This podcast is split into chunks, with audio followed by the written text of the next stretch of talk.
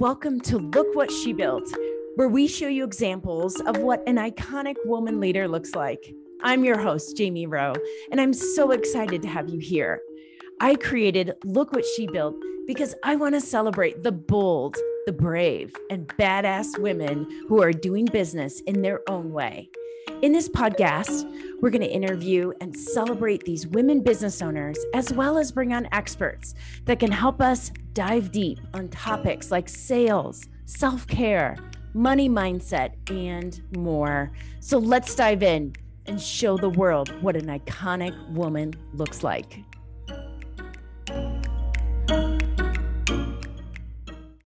Hello, everyone. This is Look What She Built podcast. I'm your host, Jamie Rowe, and I have Keel Bergen with me today. Keel, how are you today? I'm great, Jamie. Thanks for having me. I'm excited to be here. I'm so excited that you're here. So, I want to read your intro first so people know who they're listening to because your background is incredible. Um, and so, everyone, introducing you to Keel Bergen. She's an entrepreneur, an activist, an international best-selling author, and filmmaker. Her story of survival and self discovery has inspired a life dedicated to making a profound impact on people across the globe through business, education, and storytelling. She believes when a person finds their voice and shares their story, they can change the world around them. From the extreme isolation of, child, of her childhood, growing up in a Catholic cult, Keel has built a life of global human connection across disciplines her business acumen includes co founding an international strategic marketing company traded on the public market to being instrumental in selling her analytics company to a Fortune 100 business. While making her mark in business, she maintained a determination to turn her trauma into medicine. This led her to serve in leadership roles on the boards of multiple international nonprofit organizations, including Friendship Bridge and Maya Impact, that empower women through microfinance, vocal empowerment, and social collateral. Committed to understanding the workings of strong women, Keel set out on a journey producing a movie with Dr. Jane Goodall, dubbed by Jane as the real story keeper. Keel spent two years traveling with Jane, sitting with the chimpanzees in Keel, you're going to have to help me with the name of this G O M B E? Gombe. Gombe, thank you. And conducting extensive interviews with Jane, her son, grandchildren, and those close to her for an unprecedented look into Jane's life. Keel's work has been acquired by the Walt Disney Company and will be the first narrative feature about Jane, uh, Dr. Goodall. Keel's best-selling memoir, which we're going to talk about today, Wholly Unraveled, delivers a gripping portrait of a resilient young woman who turned her deep shame into awe-inspiring dignity and grace. She is currently in development with anonymous content to bring Wholly Unraveled to the screen. Keel's passion to bring women together led her to found Bee Tribes, to bring like minded women together, to ignite their inner compass and make profound transformations in their lives through curated tribes, curriculum, and coaching. Bee Tribes is meant for women who want to be the heroine of their own journey.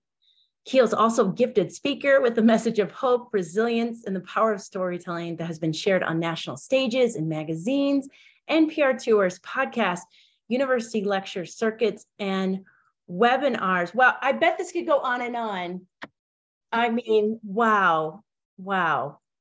You're That's a long bio. I'm gonna have to. I'm gonna have to shorten that bio. No, I don't want to. Sh- I thought about. I read it and I was like, oh, this should be shorter. And then as I was reading it, I was like, there's nothing redundant in here. There's mm. nothing that's not important. There's nothing that people don't need to hear because mm. different parts of that are going to resonate with different people. I mean, especially I really loved my career. Oh, I'm sorry. Go ahead. I said I've really loved my career. I don't tend to do things over and over, and so there is a lot more breadth to what I what I have done, which I'm really I am proud of that. And I love hearing women's stories, and that's part of my story. I love that. And also, too, is I feel like you've lived maybe 10 lifetimes. Sometimes it feels that way, right? For all of us, probably. yes.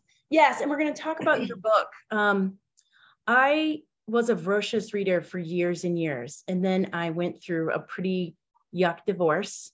Mm. I don't think anyone who goes through a divorce like I'm really glad I that was well. They're glad they did it, but it's not always an easy thing, and it was very emotional.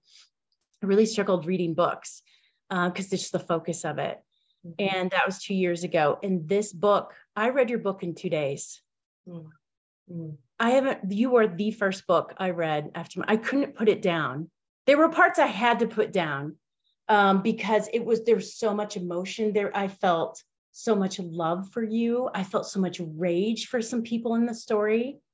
I felt like this deep connection where it's so the, the, the shame that is brought up and then the resilience of some of the things like I've got quotes where I have if anyone's on YouTube can see this, I have all these, and there's more tabs of questions that I have. So I do want to talk about the book, but I have to talk about um, Dr. Jane Goodall for just a moment. How the heck? How does that even happen? Like, I remember watching her on National Geographic, like, she is like an, an idol, you know, an icon. How'd you meet her? She is absolutely amazing. We call it the Jane fairy dust. Everywhere she goes, she sprinkles a little fairy dust and everyone's just happy. Um, I was blessed to meet her because um, my husband at the time, we had a, a, great property here in Boulder, Colorado, and we wanted to do good with it. And I wanted, I've always wanted to meet strong women to dig into how they can be so resilient, how they can be strong, who, who they attribute it to. And so we literally called at the Jane Goodall Institute and, and booked her for our home. Um, we're not, we weren't gala people. You know, I do love my shoes and I love to dress up and stuff, but we didn't want to do a big gala. So we invited her to our house. They vetted us for probably 18 months or so when we went back and forth and back and forth. And then we decided that we just wanted to have a very small, intimate dinner. Um, and so we had her for 12 hours. So what we did with our 12 hours was we had a beautiful dinner and we raised a lot of money for JGI. But the rest of that time, we just let her rest. We just literally walked her around Boulder. We took her to our kids' school. We took her to a couple of, of office buildings and let her walk around. We had lunch downtown. You know, it was just very quiet, very subdued. And then the dinner was really intimate. And because we got all that time together, and she stayed in my writing studio. And so she she you know she, we were contracted for 12 hours but she stayed for like five days. I mean it was just incredible. And she was one of my first readers for wholly unraveled. And um, i think she's on the back of the book. Um, and she really encouraged me to, to tell my story. And she said uh, you're my story keeper so from there we went around the world. You know we traveled a lot and just sitting with the chimps with her in africa it, it was just um, it was one of my top 10 life moments to be able to travel with her and see her with the chimps. And um, I consider her a dear friend. Oh, that's such a beautiful story. It's so funny. It's like, yeah, you can call Jane Goodall and you know they'll vet you and then you can just have her at your house. like I'm I can't imagine what the 18 months were, but just to spend time, just being in the space with someone. Yeah. Um, I don't even know what words to put with this, but just a strong um, confident woman mm. that knows why she's here. She knows right why she's here and she knows what she wants her legacy to be. And she's the first one to say, I am here and I did what I did because of my mom. Her mom, Vanne, was extraordinary.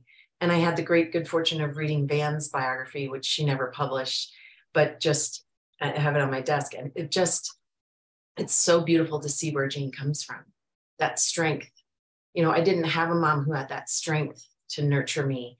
And I've gone through all the forgiveness pieces of that, but Jane had that and she honors her mom for giving that to her. I mean, she went to, to the jungle with her.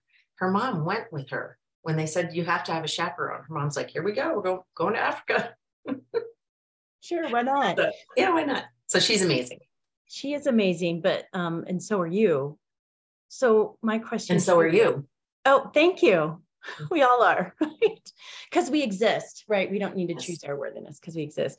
Um, and I wanted to say too, congratulations on your divorce because I've been there too, and I had to crawl out from hands and knees some days, but we we made it, and we're resilient, and we did it, and it, it, just gets better and better. Yes, thank you for that. I appreciate that. Um, yes, there are days where you're randomly vacuuming and you start crying and you're like, what is happening? And sometimes you are on your hands and knees crawling up the stairs and being like, when does this staircase end? Yes. all for what we need to do. Yes. Speaking of her knowing her legacy, do you know what you want your legacy to be? Helping women tell their story. Yeah. I would love that to be my legacy. I I am such a believer, Jamie, that when we do say those stories out loud, those really scary ones that we don't want to say out loud.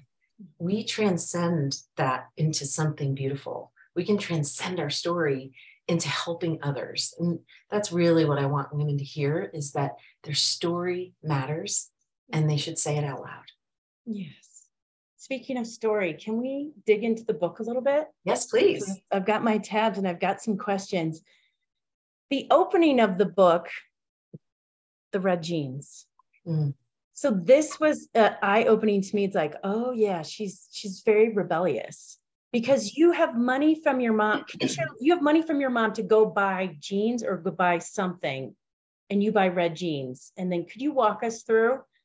Because I have sure. questions about it. Yeah. I, I, had the great good fortune of, of growing up in a beautiful little town. So everyone knew it, everyone. Um, I've since been able to be back there because I'm I'm actually back with my high school boyfriend, which is funny, um, and and amazing. And so he's still in that town. He's in the book actually, and uh, which is even funnier um, uh, because we weren't dating at the time. But um, so I grew up in a place where you could walk into any of these stores and say, just charge it to the you know X account.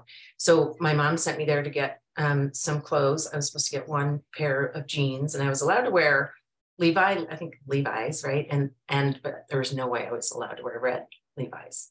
No way. And I decided that I really wanted to, and that they were just so cool. I mean, come on, you like this is the 80s too, like yeah. color. Um, but that did not go over well with um, my mom. Uh, my mom saw me and saw the red jeans, and uh, I had to wait outside my dad's door, which is just the scariest place on the planet for me, outside of his bedroom door, waiting for him to get home from work. And um, he was very upset that I would ever do that. And um, he just, he, he was a narciss, like a classic narcissist. Anyone who went outside the lines had to be brought in back inside those lines in a harsh way. And so that's how he treated me after, uh, whether it was a small infraction or a large infraction, you never quite knew and i think that's that's a lot of people i've heard from a lot of people that that's how they felt as well in their childhood is that they never really understood the rules right? I mean i knew i couldn't wear red jeans that wasn't one of them but i would get in big big trouble for having a party i didn't have or if my dad was in a bad mood or so i uh, the gift of that in my life is that i am highly intuitive and I am able to read people really well because I had to to keep myself safe. To understand, I had to understand what my dad's mood was so that I could maneuver around it to keep my to my keep my body and soul safe. Really. Yeah, the hypervigilance. Mm-hmm. It was your mm-hmm. survival mechanism for sure because you just didn't know. There's no. It was unpredictable. Um. Okay, so this is my question part. When he, you know, he's upset, and he says, "Go get a stick." And then he says, when you come back and get the stick, and I love how you're like, I was pretending the stick would be used in the treehouse I desperately wanted him to build for me. Almost like you didn't, did you know you were going to be, that he was going to use the stick on you? Or was there like, maybe this is, it's like denial, like something else could happen here? Again, it was an unpredictable place. So um, I think I knew deep down what he was going to do with that stick, but there was such a uh, a fear that I went into a survival mode of the treehouse, or maybe, this will be the one time that he won't do that, and and and and he'll teach me a magic trick, or you know, there was just all of these to try to keep my mind calm and my mind and safe, and you know, it's interesting how you remember things because I, I don't even remember seeing anyone, right? It was like I had to go find this stick and what if I picked the wrong one? What if it was too big or too small? Or it, and so it was just um, like I I I don't have those feelings of fear in me anymore. I've done a lot of therapy work to remove those trauma, um, those trauma effects that I had. But I do still hold that little girl and say, you know, let's build a treehouse. This this will be this will be your year for the treehouse. You know. Yeah, and not all the other awful things that have happened. And bravo to you for doing that work. It's Thank not you. easy. Thank you. No, it was very difficult work, but it was so life giving. It was absolutely life giving. Yeah, yeah, for sure. Okay, then my other question is when he says, when you get back with the stick to his room and he says, stick out your tongue. And I'm like, why would he have you stick out tongue? But again, was it just you just didn't know? Then he never mm-hmm. ends up hitting your tongue, he hits your arm instead. Mm-hmm. Just another, you just don't know what's going to happen. Is it one of those other un- unpredictable, like you just did random stuff? Yes, unpredictable um, and very theatrical, I would say. He was very drama filled. And, you know, it, I, I think what happens too with some some childhood trauma is that it gets put into family folklore and well it did for me i should say and you know for years my my dad would would say remember remember when i was going to hit you with the stick on your tongue? You be careful. You know and and i it was just a way to shock me back into whatever it was he wanted me to, to be or do at the time. And so it mm. became this funny thing he did. And it wasn't funny at all. It was it was terrifying. It was absolutely terrifying. That's interesting you say he's very dramatic because i underlined several parts in the book where he says like get up don't be so dramatic. Mm-hmm. Like he, the time he always he always said i was being dramatic and i know now because I, because of the work i wasn't being a dramatic i was trying to be almost invisible you were trying to survive yeah. For example, another time he said, "Stop being, stop with the drama now. Follow me." This In Lake Powell on the boat. Yes, Where, that was the most terrifying part of my life. I have to say. I don't know how. Like I underlined what he said to you, and then you just. Where is it? Where he said, "Hey, I'm going to take you off the boat after what happened." shoot, underwear. Yeah, I'm going to kill you. I'm, we are going for a walk and I'm going to kill you. Don't say a word, not one. Do you understand? And you nodded your head. What was happening in your head at that point? Like, you're going to go shoot me. He got his gun and you're walking in Utah somewhere, right? Mm-hmm. Yeah, we were in the middle of nowhere, Lake Powell. Um, and it was, um, there's not really a, how would I describe it? I, I believed him. That's what I would say. I believed that he was taking me out to kill me. I hadn't done anything wrong. He was mad at himself because the night before he had forgotten to put an anchor down at Lake Powell, but somehow that was um, being put as my fault. And I really did believe, and when I, I will never forget him putting that holster around his around his waist and putting the gun in it, saying, "I'm going to go, I'm going to kill you." And he, he had already hit me, and I had already been bleeding. He had hit me so hard I fell off the boat, and just I thought this is it. Yeah. I remember say, you know, saying goodbye. I remember thinking, okay, I'm not gonna be able to see my my family, my friends, my grandma. I remember thinking about my grandma and, and Shirley, our nanny. Um, and that was real. And interestingly, um, I brought that up to my dad. I only I only needed to say one thing to my dad, and, and I don't even understand why this was it, but I took him before the book came out. I took him to lunch. I don't I didn't have any contact with him before that for years, and I don't have contact now. Not much. He, uh, he has reached out a few times, but um, and I took him to lunch and I said, "I know what you did to me," and that was all I needed to say. And his reaction, I wanted a better reaction. Of course, every little girl wants that, but what I got was, "What are you talking about?" Give me, and I said, "You, you I know what you did to me." Like what? And I said, "Well, you threatened to kill me when I was 12 years old in Lake Powell. And he said, Come on, you knew I was kidding. And I said, No girl at 12 years old walking for hours and hours and hours in a desert. And you shot the gun over my head. So I believed you were going to kill me. And it was as if it poof, not, not that it didn't happen to me, but there was a healing that was so like a sob pouring over me that I just, I got to say to him, you don't get away with it. Yeah. I see you. Mm-hmm. You don't get away with this. Wow. Um, there's another story I want to count here, but I want to slow down for just a moment. So you wrote this 2019 is when it was published. Correct. This happened in the 80s, 90s, mm-hmm. 70s too. 70s, 70s, excuse me, 70s. Um, is um, what was the catalyst for writing this? Oh my gosh, yeah. great question. I, I wrote this so that other women would tell their story. I think I think as women we can be afraid of our pain. I think as a human, we can be afraid of our pain. But when we walk right through that pain, the other side of that is such joy. There's, I have so much joy in my life because I walked through all the hard things. I feel like I walked through fire. And I've had a lot of people say to me, well, that didn't happen to me, but this did, you know, and and we tend to want to put our traumas on rungs of a ladder, like who's had more trauma or but we can't do that because our pain is our pain. And whatever level of pain that you have felt, uh, it could that, that might be the same level of pain I felt.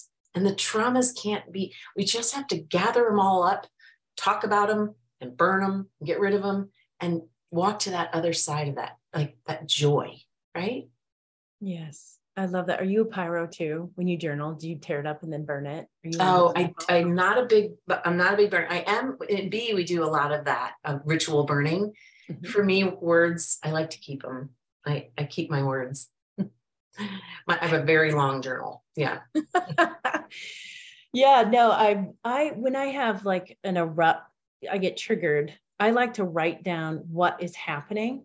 Yes just so because I need clarity on what to make sense of what's going on because mm-hmm. there's it gets really loud up here, right? And to get it on paper, and sometimes it's not very nice to myself or others. So that's why I do. Oh, yeah, there you go. I don't want to keep those words. well, and you know, I would also um, encourage you to say what is the other side of that story.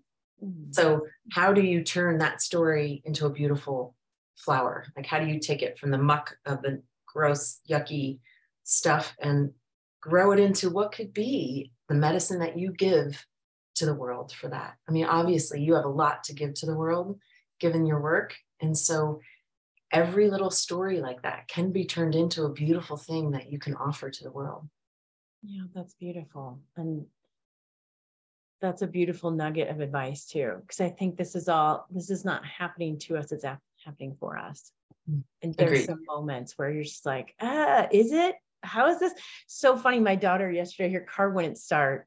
And so we had to go pick her up and at high school. And she was sitting in the car and we were going back there to jump her car and things like that. And she goes, Mom, I'm trying to find out what the lesson is here. I know this is not happening to me, it's happening for me. So I just maybe I need to slow down or like it was just mm. so I'm like, yes, yes something's yes. sinking in, right? Well, it's, it's, kicking in because she sees you do it.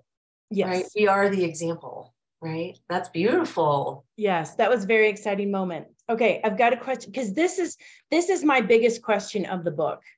Um, and there's a moment where for some reason your dad takes you all down to a basement with candles.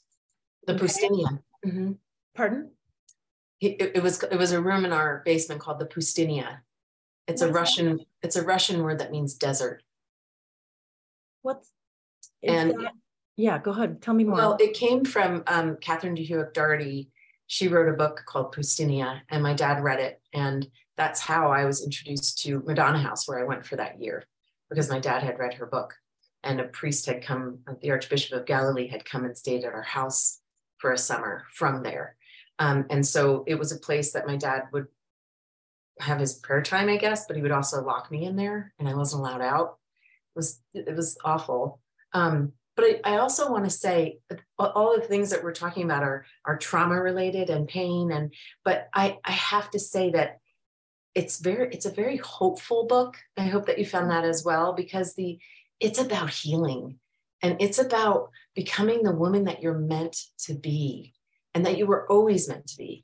And the stories can be horrible, right? But once once you realize that that's just that is my story. Hmm. And I'm I can't tell you I'm grateful that my dad gave me all of that, but there is a little bit of that. I, I am I know who I am and I love who I am and I know that I can walk through anything. And I also have been divorced and didn't think I could get through that either and but we get through it and that's that's the hopeful story that's what i want people to leave with yes there is a tremendous amount of hope in this and that's one of the reasons why i love this book so much because of your resilience because hey if she can get through this we can all get through this there's no comparing like you said anything like that there's just opportunities. I mean, think about this as you're saying that. What if you didn't have these experiences? Right. I remember, like, yeah. yeah. On my NPR tour, I had someone ask me that. They said, he, he said, Don't you wish that all of this didn't happen to you? And I know that he wanted the the good, the good, pretty, you know, um, packaged up answer, which is, oh, I wish, you know, and I wish I grew up different. But I really paused and thought, I don't want to answer it like that. And I I thought and said, no, I'm actually really okay that it happened to me. I can really tell you that I'm okay. I have forgiven all of those people that harmed me. I hope the people I harmed have forgiven me. And I am neutral with my dad. I was neutral with my mom before she passed. So I'm really grateful I can say all of that. And I don't know who I'd be without my story. I cert- I, I don't think I would have done the work I did in third world countries for women. I don't think I would have B as my unbelievable next ride. You know, I'm only I'm five years into um, our bee retreats, and I love them so much. And watching women transform right in front of my eyes, I would I don't think I would have done that work because I wouldn't have understood pain. And understanding pain is a gift that we then get to pass on to other people. Well, I think, and I want to talk about the B Tribe, the retreats, the B Tribe, the work that you're doing, and um, and I also know you're writing another book, which is very, very exciting. I can't wait for it to come out. I'm gonna have to dedicate two days. I'm gonna get it, just right. Um, but the I think because you have gone through so much pain, um, is that you can meet them where they are almost like you can see where they are and that you can look down into the the dark well where they feel the that darkness that the goo of the pain and the stuckness almost like i think of those dinosaurs that get stuck in tar pits mm-hmm. right and they can't they feel like there's no way out uh, the women i have been so blessed to work with have said it, i think it's also that there's when because of what i've been through i have no judgment mm-hmm. of where they are or and i can see where they can go. And so these are women, you know, I, I work with CEOs and CMOs and um, waitresses and nurses and stay home moms and, you know, all the whole gamut. And the common denominator is the story. The common denominator is we are all women and we are all on this heroine's journey. And let's do it together. And so there's no judgment of where you've been, where you are, or where you're going. I just get the incredible privilege to help and to guide and to say, well, what if you tried that? And we do something in B Tribe called core reflection. And it is a look at your whole life in all the good, bad, and the ugly, and how we're going to manifest that into medicine for the world. And it's like, I, I call it my Sunday glow because uh, on, on Sunday when the retreat is over and the women are packing up, it's it's almost impossible again to leave the house because nobody wants to leave because we've created such a family but I just look around. I kind of hide and I watch and I feel this glow inside of, wow, those women just trans completely transform their life in four days. And a lot, a lot, there's a lot of work before and there's work after, but it's those four days of gathering together with women that you've never met before. And it's clear we're not going to talk about what you do.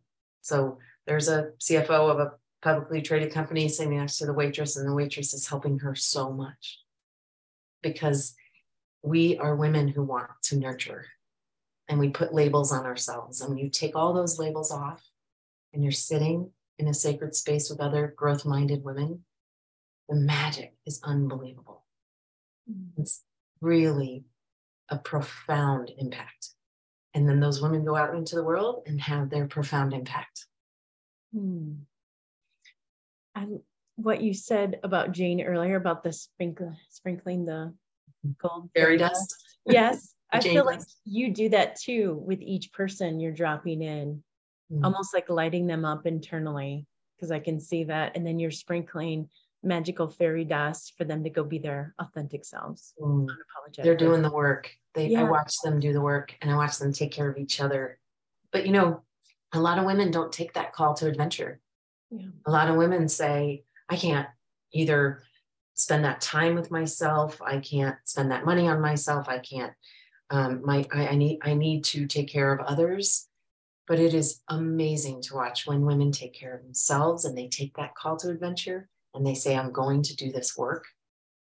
Then the gift that they can give to others is extraordinary. Yeah. But we have to take care of ourselves. Yeah. To slow down because sometimes when you come home from work or if you work from home, kids need to be fed. Yeah. Significant others, you know, they need stuff. The dog gets fed, and then finally, oh, you get something to eat. Here right? I am. Right. Yeah. I am. Oh, like I'm hungry too. Right. Exactly. Right. And to slow down and to know that you're worth it, to not only to spend the time but the money on yourself. Absolutely. That's that's a um, a mindset shift. Mm-hmm that I feel like a lot of women we're we're supposed to, or the old way of looking at it is we're last mm-hmm. and everyone gets everything, a piece of the pie, and if there's crumbs, and that's fine. And that's just that doesn't work. Yeah. And we were taught don't put yourself first, but right. why not? It is the oxygen mask, right? Put your oxygen mask on, and then you can help so many other people. Yeah. And we just need that reminder to just say, just do that. Put yourself as your own ally, right? Buy the damn red jeans. I don't know why. And I know.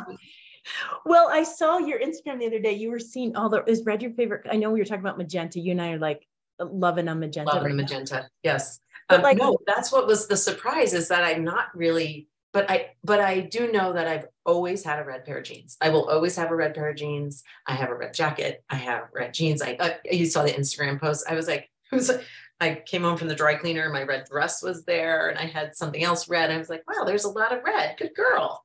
Nice job, Keele. Let's do this. And also, what was what was the issue with the color red? Is it just it was part of the cult that you can't wear red at all? Just so I understand that. Yeah, mostly we had to wear uh, very. My mom had to wear you know kind of more prairie skirts and and solid color um, things and nothing that would be. My dad called it the cult called it of the world so red jeans would be of the world because they were stylish. Oh. Right. So like my mom couldn't wear makeup and she wasn't supposed to highlight her hair, even though she did, which I love. Um, and so I write in the book like the last bit of her, the color dripped from her face when my dad said no more lipstick. So we had to be of God and not of the world. That was the thinking. Such a bummer. Well, now you can, yeah, have the red jeans. Okay, can you give us any insight, anything about the second book or the film? Anything? Any um, the film is under contract still, so that that one is is happening over here. Um, but the the book is I'm so thrilled that I get to. It took me a long, long time to call myself a writer. I was that seemed like a title that someone else had to give me, and then I realized no, we give that to ourselves. Um, and so this second book is I'm about a third of the way in. Um, and what what it's bubbling up to is is really this word, and the word is behold. And what the word means is to see or observe a person, especially a remarkable or impressive one. That's the definition of behold. And so I'm writing this to women so that they will behold themselves. So they will see themselves as a remarkable and, and impressive person. And that's that's what's coming out. That's what, where I'm being led to write. So it's um it's not a narrative, so it won't be the narrative nonfiction part, um, but it's a compilation of stories on how women can see themselves as remarkable. Oh, I love that. That's what we need. Mm-hmm. More of that, right? Yes. Last question before I, we um, let people know how they can reach out to you. But why do you feel that this story is so relevant for women right now? The story, the, the legacy that you're leaving? I think we have been, I'm not one of these people, it's like we've been pushed down and, you know, we need to break the glass thing. It's not that. It's that you need to honor who you really are. Who are you authentically? And what is the profound impact that you want to make on the world? Everyone is here to make a profound impact, whether that's baking chocolate chip cookies or running a public company or taking care of your babies or being the most amazing dog rescuer, what, whatever it is, I want you to find it. I want you as a woman to say, I know what my profound impact is on the world. And I believe that comes through story because as we tell our stories, our passions come out. All the good, bad, and ugly comes out. And if we can allow all of that to exist at the same time, we will see it and we will take it to the world and we will make it a gift. Hmm.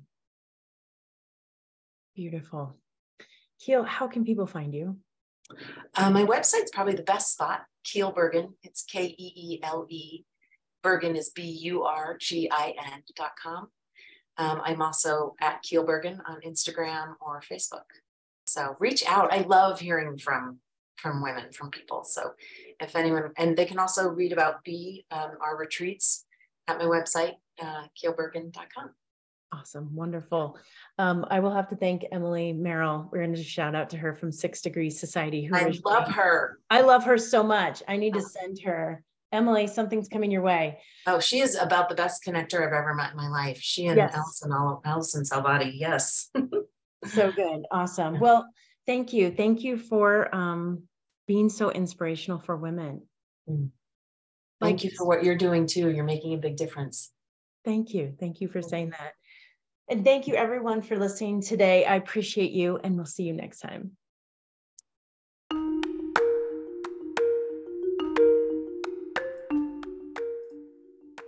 Thank you so much for taking time out of your day to listen to this conversation. I'm Jamie Rowe with Look What She Built, the one and only podcast that celebrates the brave, bold, and badass women who are doing business their way and telling us about it. Until next time, Go show the world what an iconic woman looks like. Please share this with three women because we all need to share positive messages in the world. And if you want to learn more, please connect with me on social at Impact to Income.